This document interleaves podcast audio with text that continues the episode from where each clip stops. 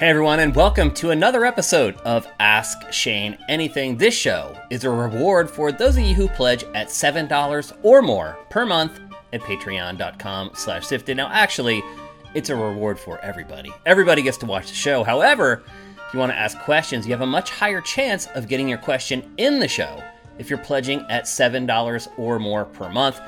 My guess is a bunch of you guys are still playing Baldur's Gate 3 this weekend, and I hope I can be your podcast that rides shotgun while you play it. Let's get to today's questions. First up for this week's episode is a question from Bachby. What are your thoughts on developers saying people can't expect their games to be as awesome as Baldur's Gate 3? They're careful to say nothing anything against Larian, but I can't help but notice that they seem a bit salty and jealous, forgetting that Larian did not start out as a 400 person team. Okay, this is a great question. It's very timely. Even though you actually asked it like a week or two ago, um, the timing is right for right now um, to answer this question. And I think I need to clarify things first for people so they know what's going on. So, let's see. Baldur's Gate 3, it's about to come out. It's starting to build a ton of hype. Things are starting to leak out that it's like this next level RPG. And other developers in the industry, not all of them, but some developers in the industry started to get a little bit defensive. So the first thing that happened was a smaller RPG developer. I'm not going to call them out because I'll be honest with you, I don't think that they really said anything wrong. A smaller um, RPG developer just basically came out and said, look, like, don't expect this from us. they were like, we don't have the team size, the resources, the budget, etc., to create an RPG as awesome as Baldur's Gate 3. And so we need to do what we can do within our budget to make great games for you guys. I'll be honest with you, I'm totally fine with that. He's just being honest. He's just setting realistic expectations for his game, the game that he is working on. He's saying, look, man, like, we don't have 400 people to work on our game. So don't think that every indie action RPG or every indie RPG that comes out from now on is going to be as good as Baldur's Gate 3. Again, I don't see a big problem with that. The problem arose, however, when developers from big publishers, or at least developers who are working on games with big budgets, started chiming in. There was a developer from Diablo 4 who basically said they're playing on a different playing field than us because what what's happened is that Baldur's Gate 3 is a great game that doesn't have any of the stuff in it that a lot of modern players hate, like microtransactions and battle passes. It's just a great single player RPG done.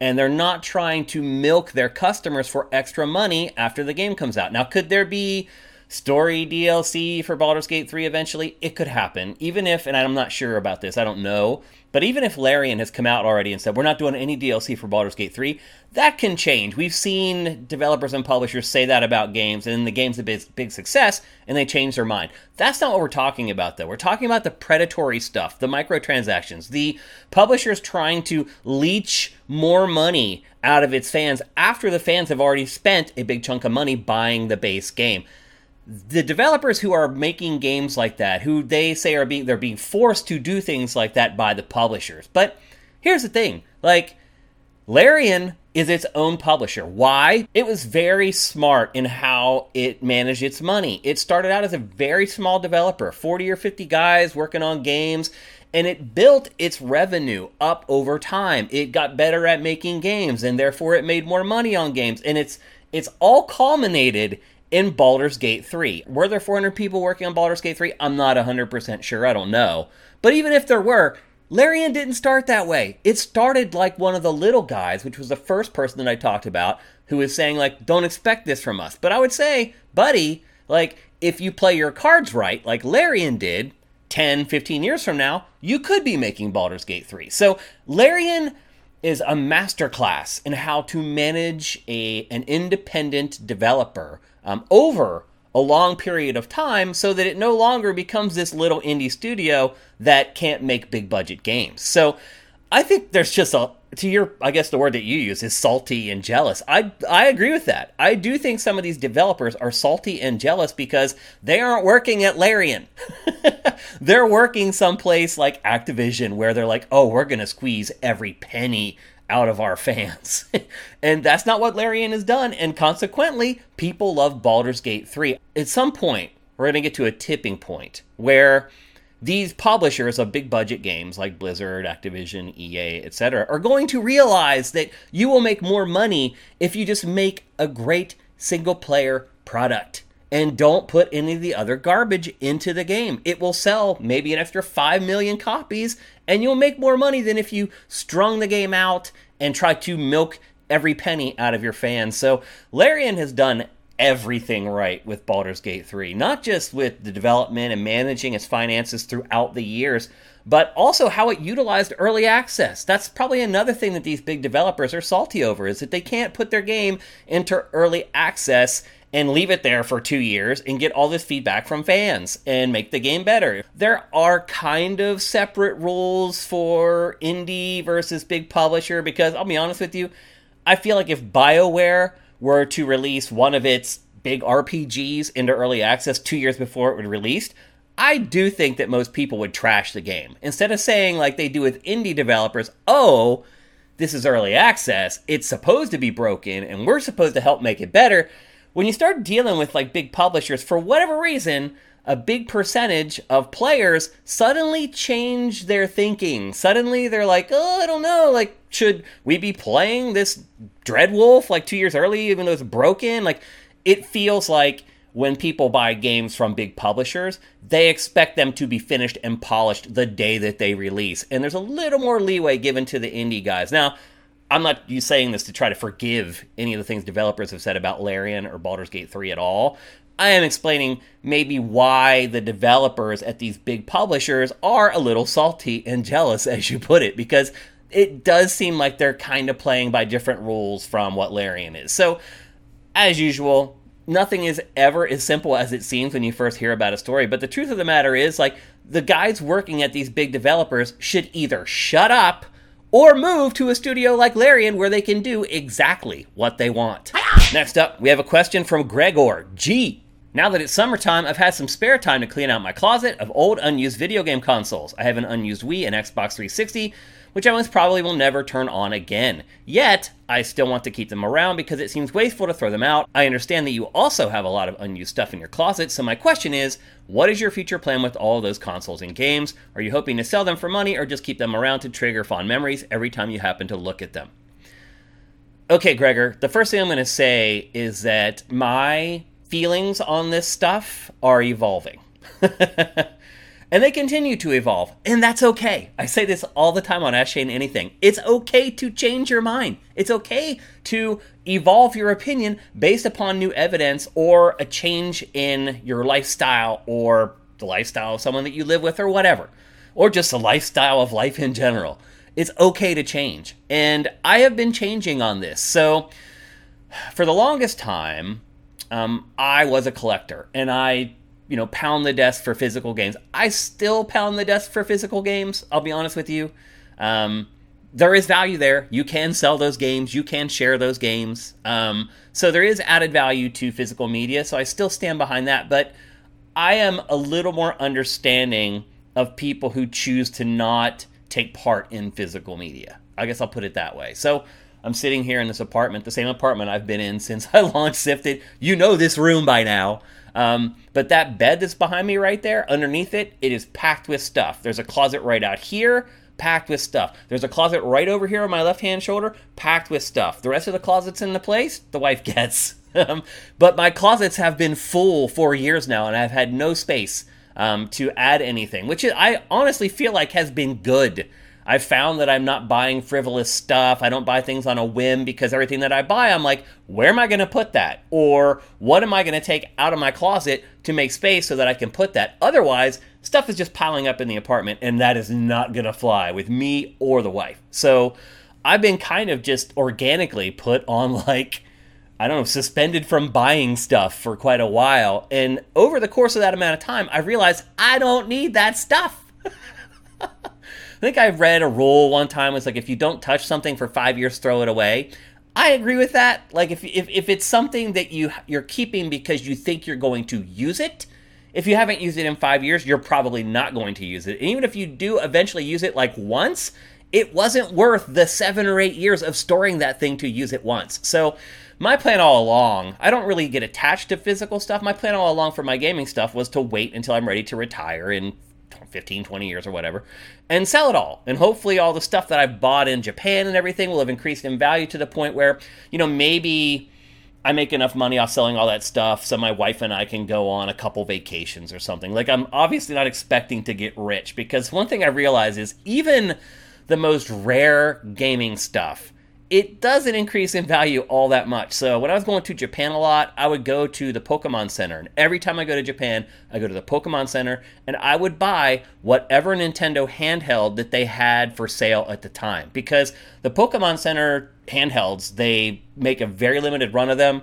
Um, and if you're not in Japan, they're hard to get. So as an American coming back here with that stuff, you think it increases in value. The most valuable handheld that I have, and I've been collecting stuff from Japan for 20 years now, is worth like $1,500. And I'm sure you're like, but Shane, you paid 200 for it. Now it's worth 1,500. That's a lot. It's not that much money. um, when you live in LA, that's like not even half the a month's rent. So to put it all in perspective for you, it's like, or for myself even, I'm not gonna have like a nest egg for retirement from all this stuff. And yet, I keep dragging it around. Like I dragged a bunch of stuff from Philadelphia out to San Francisco, and then I collected a bunch of stuff in San Francisco, and then I moved it all down to LA in my first apartment that I lived in, and I had it all there, and I got robbed by the way, and lost so much stuff in that apartment. I was gone for the holidays. I came back. Someone had busted in my apartment and left the window hanging wide open, and my cat. It was like two weeks. My cat was in there with that with the window broken, and she never jumped out. I mean, losing the gaming stuff sucked, and ha- having your place broken into, there's like this violating feeling that you get. The worst part was the cat. My cat could have just jumped out and just ran away, and I never would have seen her again. Um, so anyway, I had all that stuff there, and then I moved it over to this apartment. I've been living in this apartment, and all this in this apartment it filled up. It's like at the end of the day, I'm asking myself, was it worth it keeping all this stuff around to sell it when I'm in my 60s for five or ten thousand dollars? I mean, that's a calculation you need to make for yourself. If you own a home, you probably have more storage. You have an attic, you have a garage with some rafters, maybe, where you put some plywood and you can put stuff up there. It's different for you than it is for me, I'm sure, or for a lot of people. But for me personally, someone who has to live in an apartment and has run out of space, I have lost the collecting gene. I don't, when I see things now, I'm not like, I want that, I need that, that will be worth money someday. I've kind of fallen off. But you're probably younger than me there's plenty of time for you to build your little collection that you can sell when you're ready to retire. However, I do feel like with physical media kind of going away, that becomes more difficult by the day. So, I guess what I would say, um, what is my future plan? I'm going to stick to the plan. I'm going to keep all my stuff. And I even thought about selling stuff on Sifted in our store, like selling some of my rare stuff in there. Um, maybe even like doing a consignment thing where if you guys have rare stuff and you're looking to sell it and you don't want to pay 30% to eBay, maybe you can sell it on Sifted in our store. Anyway, it's something I've been thinking about. Um, and in fact, you know, comments below, let me know what you think about that idea. The big problem there, obviously, is verifying the sale because if somebody buys something and then they get it, and you know they just call their credit card company and they're like i never got it. I want my money back. And they do the charge back on a $1500 handheld that can't be replaced. It's tough. That's why you pay ebay the 30% because they cover your butt. But let's be honest ebay does not cover the butt of the sellers. It sides with the buyer every single time. So anyway just something to consider. Um, if you guys might be interested in like selling some of your rare stuff through sifted it's a consignment type thing let me know. Next up, we have a question from JPeasy311. Shane, with Epic Battle Axe shutting down its website, I was just curious how they got picked up by game trailers and your relationship with them. Okay, the first thing I will say is I love the Epic Battle Axe crew. They are good people. They're actually awesome people. Um, as you pointed out, I have known them and dealt with them on and off for, I don't know, like 15 years now or something you know, a lot of people point to Invisible Walls as like the first modern gaming podcast, or at least a template for a lot of podcasts that would follow after. Epic Battle Axe was right there alongside us, man. Like, I think we did launch Invisible Walls a little bit before Epic Battle Axe. Um, but they had done it for a really long time, and they were one of the OGs of gaming podcasts as well. So major props to them. And again, they're great people. I've loved working with them throughout the years, and we have even stayed in contact a little bit since I've launched Sifted to see if we could do something. It never really worked out or whatever. I'm asking how we got connected with them at Game Trailers. That was all Daniel Kayser. So that's where Daniel Kayser, DK, as we like to call him, that's kind of where he came from. Um, he had been working with like those guys like off and on leading up to him coming on at game trailers and being talent for us. And so that was all him. He kind of managed that relationship too. Like he made sure that they were delivering the podcast on time every week. He would you know he would alert me and be like okay it's coming in blah blah blah get ready to publish all that kind of stuff. But he would do a lot of the management of that whole situation because obviously he was also on the podcast. Um, so anyway major props to those guys. It is truly an end of an era um, and I don't know what they're planning to do in the future, but I hope it's doing something in games. Um, it is a shame that one of the original gaming podcasts weren't wasn't able to survive um, until 2023. But I wish them all good luck and congratulations on all their success. Next up, we have a question from Joaquim Dragoon. In your entire career, have you ever had to step in and stop discrimination in the office or had to defend anyone from ill treatment? All right, I don't know if you guys have noticed or not, but my staff at Game Trailers was extremely diverse. I mean, we literally had people working with us from every part of the globe. At least, you know, their ancestors were from different parts of the globe. They were all Americans. But, um, and it wasn't even that it was like a conscious decision I made. It's just the it, it, just happened organically. It's the team that I wanted. I wanted a, a, diverse team because you bring in people from different cultures. They have different perspectives on things. And the way that we handled reviews at Game Trailers while I was there was that it was a team effort.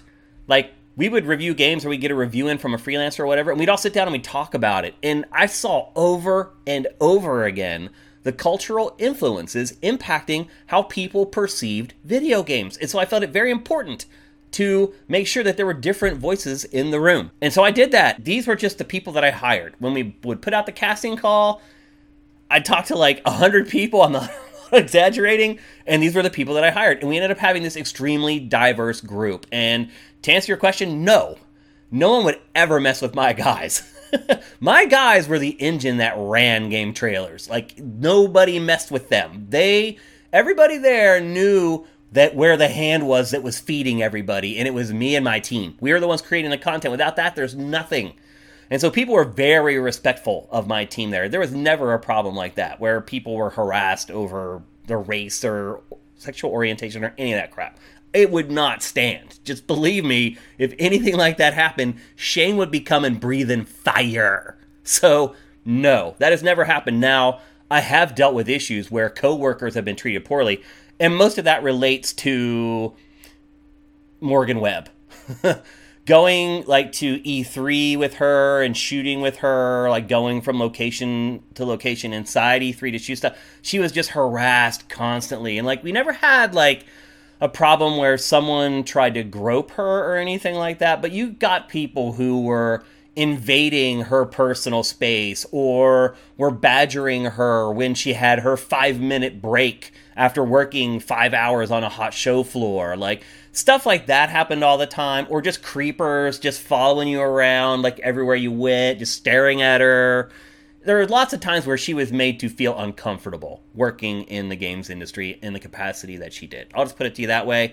And so, as a producer, and that's part of your job as a producer in television or anywhere in any type of video production, part of your job is to take care of your talent, to make sure they're not being harassed and they aren't made to feel uncomfortable because one, it's awful, but two, you also get terrible performances from the talent when that happens. So um, it wasn't just me who had to walk around and take care of Morgan at various shoots, it was all the producers who worked on X Play or who worked on G4. Um, and if you've ever worked with an attractive girl as talent, it's a problem. And it wasn't even just E3. Like there was one time I went to Las Vegas for one of 2K's NHL games, and they had built like a fake ice rink out in on the strip in Vegas that had this crazy material that pe- they could actually skate on. And the crazy part was the person I had to defend the talent from was Alex Ovechkin you're not into hockey, you may still know who Alex Ovechkin is. He's like he's about to beat Gretzky's like all-time goal record. Like he is one of like the prodigies from like 15 or 20 years ago when Sidney Crosby came in the league and Malkin and all these superstars came in the league. He was one of them, and he was awful. He hit on my talent the whole night, gave her his phone number when we went to leave, wouldn't leave her alone. So it's not just the fans you have to protect talent from, sometimes it can be the people that you're actually interviewing.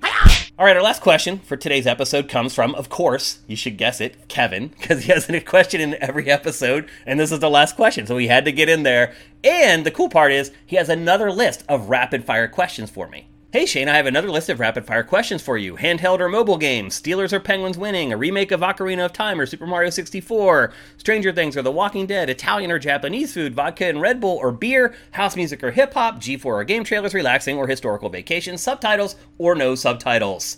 Okay, we're just going to take them in order. I'm going to try to get to these as quickly as I can. First one up handheld or mobile games? Handheld all the way. Although, I'll be honest with you, the, the real answer to that question is neither. I I used to play games a lot when I would travel and fly, but I have to play them so much now um, that I want to break when I take vacation from playing video games. Back when I used to do that was when I worked at game trailers and like I didn't have to play everything. I could more pick and choose the stuff that I wanted to play because I was the editor in chief, and some of it too is I just wanted to give you know my employees the ability to play and review some big games. They needed that experience, so I wasn't just like constantly having to like play games all the time back then. So playing on a plane, I'm like, oh, I want to play some more of this new Mario game. Like now, my vacations, I need time away from games. So if I do have to choose, it is handheld. I'll take my Switch or whatever. I literally hardly ever, never play mobile games.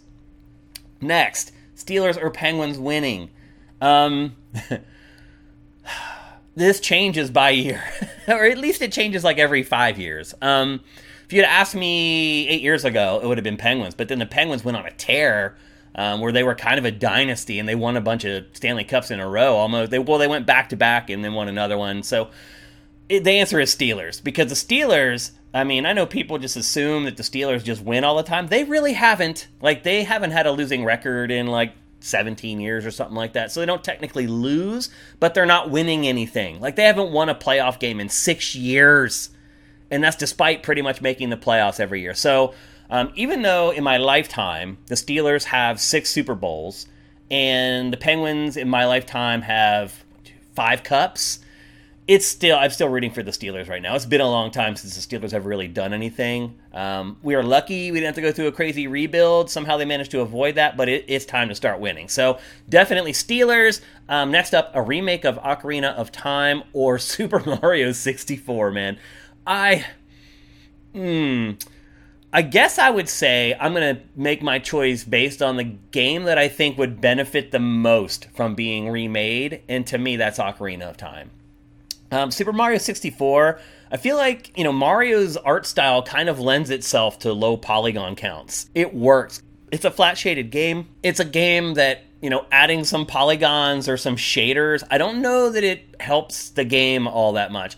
Ocarina of Time has a big draw distance. It's a pseudo open world game. It has big empty fields in it that could be populated. I mean, the game could be made to look so much better. Do I think gameplay wise it could be improved? Maybe a little bit. Um, I think Super Mario 64's gameplay is perfect as is. It doesn't need to be touched. So my answer is Ocarina of Time because I believe a remake would help that game more than Super Mario 64. Um, let's see, Stranger Things or The Walking Dead. That's an easy one, Stranger Things. And that's just simply supply and demand. There's just too much Walking Dead. Like, now there's, how many spin off shows are there right now? Like four? There's like the new one. Um, let's see. There's one, two, th- there's three, I think. There's just too much Walking Dead. Like, I have, I didn't even, I've even watched like, the last few episodes of the mainline Walking Dead at this point. I finally reached burnout and I haven't watched hardly any of the. I've watched Fear the Walking Dead for a couple of seasons, but now I don't care about that anymore. The two other new spin offs, one is just about to launch for Daryl. Don't care about that. Um, so it's easy for me. Stranger Things. There's just been way fewer episodes, and so therefore, just organically, um, I'm ready for more Stranger Things versus more Walking Dead. Um, Italian or Japanese food. Now I am Italian. Um, my mother's maiden name is Carini, and my grandfather and his parents came through Ellis Island from Italy, um, immigrated through Ellis Island. So I'm more Italian than Japanese, obviously, but that doesn't mean that I like Italian food more. I do love Italian food. And when you say Japanese food, I think most people say like sushi. I'm not a big sushi guy. Like I'll eat it, but I don't really like it. And because I don't like it, I'm like, why would I pay so much money for something I don't absolutely love? So I don't eat a ton of sushi, but there's other Japanese foods that I absolutely love. I love ramen. I love Japanese barbecue. Um, so I guess I would say Italian. Like if if I could only eat something for a week, would I choose Japanese food or Italian food? I would choose Italian food because like the first few days I'd be fine with Japanese food, but then I'd have to start diving into some of the more obscure stuff, and I think that's where I might fall off. So Italian food for me, uh, vodka Red Bull or beer, vodka Red Bull all the way. Um, beer makes me tired and sleepy, and I don't really drink that much anymore. I only drink when I go out to hear a band or to hear a DJ or something like that. And when I do that stuff, I don't want to be tired. I don't want to be sitting down, sipping my beer. I want to be up. I want to be energetic. Vodka Red Bull is great for that. If you haven't tried it, I highly recommend it. Again, don't do it if you want a chill night out at the bar or whatever, but if you want to have some fun with friends, I highly recommend Vodka Red Bull. Um, in Grey Goose, if you can afford it, obviously. Um, house music or hip hop? House music. Um, right next to me is a big wall of records. I loved hip hop when it was innocent back in the 80s when hip hop was about breakdancing and graffiti um, and stuff like that. And songs were funny and fun, and they told a story. Hip hop just got too angry for me, and now I don't even really understand it anymore. Like, I just discovered a song by Lil Yachty. that I really like called The Ride, but everybody that loves Lil Yachty hates it. They're like it's the worst song he ever made because it's not really hip hop, it's more of like downbeat, like electronic music. Um, I've really struggled to find modern hip hop acts that I really like or resonate with. And a lot of it is I just can't res- resonate with them as a person. Obviously, I'm a huge Beastie Boys fan. They kind of come from the same cloth as me. They were in the punk and hardcore scene, and then you know they were then they turn into hip hop. But you still get those shades of their old selves in their music, so that makes a little more sense for me. Uh, but it's house. It's I mean I hardly ever listen to hip hop anymore. If any of you guys know good hip hop, put them down in the comments below. I'm all about like experimenting and finding new music and things like that, but I try. I've had people tell me like run the jewels and I'm like they're okay. Like I I really struggled to find hip hop stuff that I like here in the last like 10 or 15 years. So house music all the way there. Um G4 game trailers. That's like picking like my favorite child. Like I don't even feel comfortable making a choice there because it to me it's not about like the job, it's about the people um, and I don't want to like pick like who are my favorite people that I worked with. I love them all. Um, and so I'm not going to make a choice there. They were both awesome. Is that fair? That's as much as I'm going to say. I think um, relaxing or historical, relaxing or historical vacations. I've talked about this before. I think on Ask Shane Anything. I am not a lay by the beach guy when I go on vacation. I can do that. My wife has no interest in it at all. So I'm only kind of interested in it. She's not interested in it at all. So we just don't do it. All our vacations that we go on, and we don't get to go on them very often, but when we do, uh, it's always someplace where we can learn something while we're on vacation. We're both very interested in history and things like that. So um, definitely more historical versus lounging. I mean, you got to remember, I live in LA if I want to go lay on the beach, I could literally hop on my bicycle right now and be down there in 10 minutes and lay on the beach. So that's it's funny living someplace where a lot of people come for vacation. There's a million things about it that's really bizarre, and that's one of them.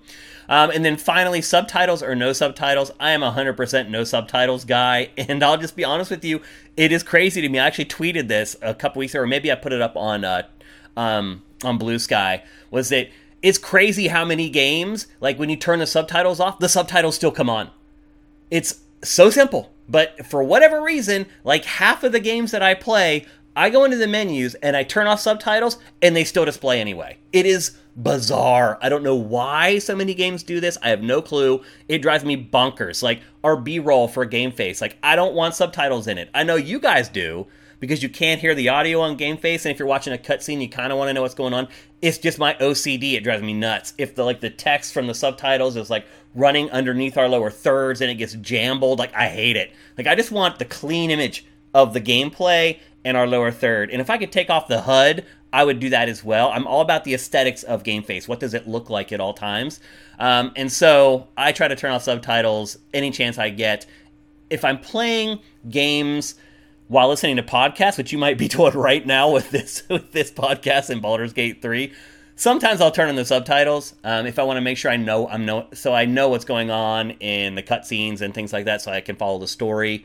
Uh, but a lot of times when a cutscene comes up and I'm listening to a podcast, I turn off the podcast and turn up the TV so I can hear it. So for me, no subtitles. All right, that's it for this week's episode of Ask Shane Anything. I hope you guys are having fun playing through Baldur's Gate 3 if you have a decent PC. The truth is, you don't even really need a decent PC because I don't, and I'm able to play it on my PC. It's truly like a technical marvel in that way. Uh, but I hope you guys are having a good weekend filled with games. Uh, we'll be back on Tuesday for Game Face. Um, looking like we'll have some actually some pretty decent games in that show, which I'm kind of surprised about. Um, again, this show is a reward for those of you who pledge at the Ask Shane tier or higher. That's seven dollars or more per month.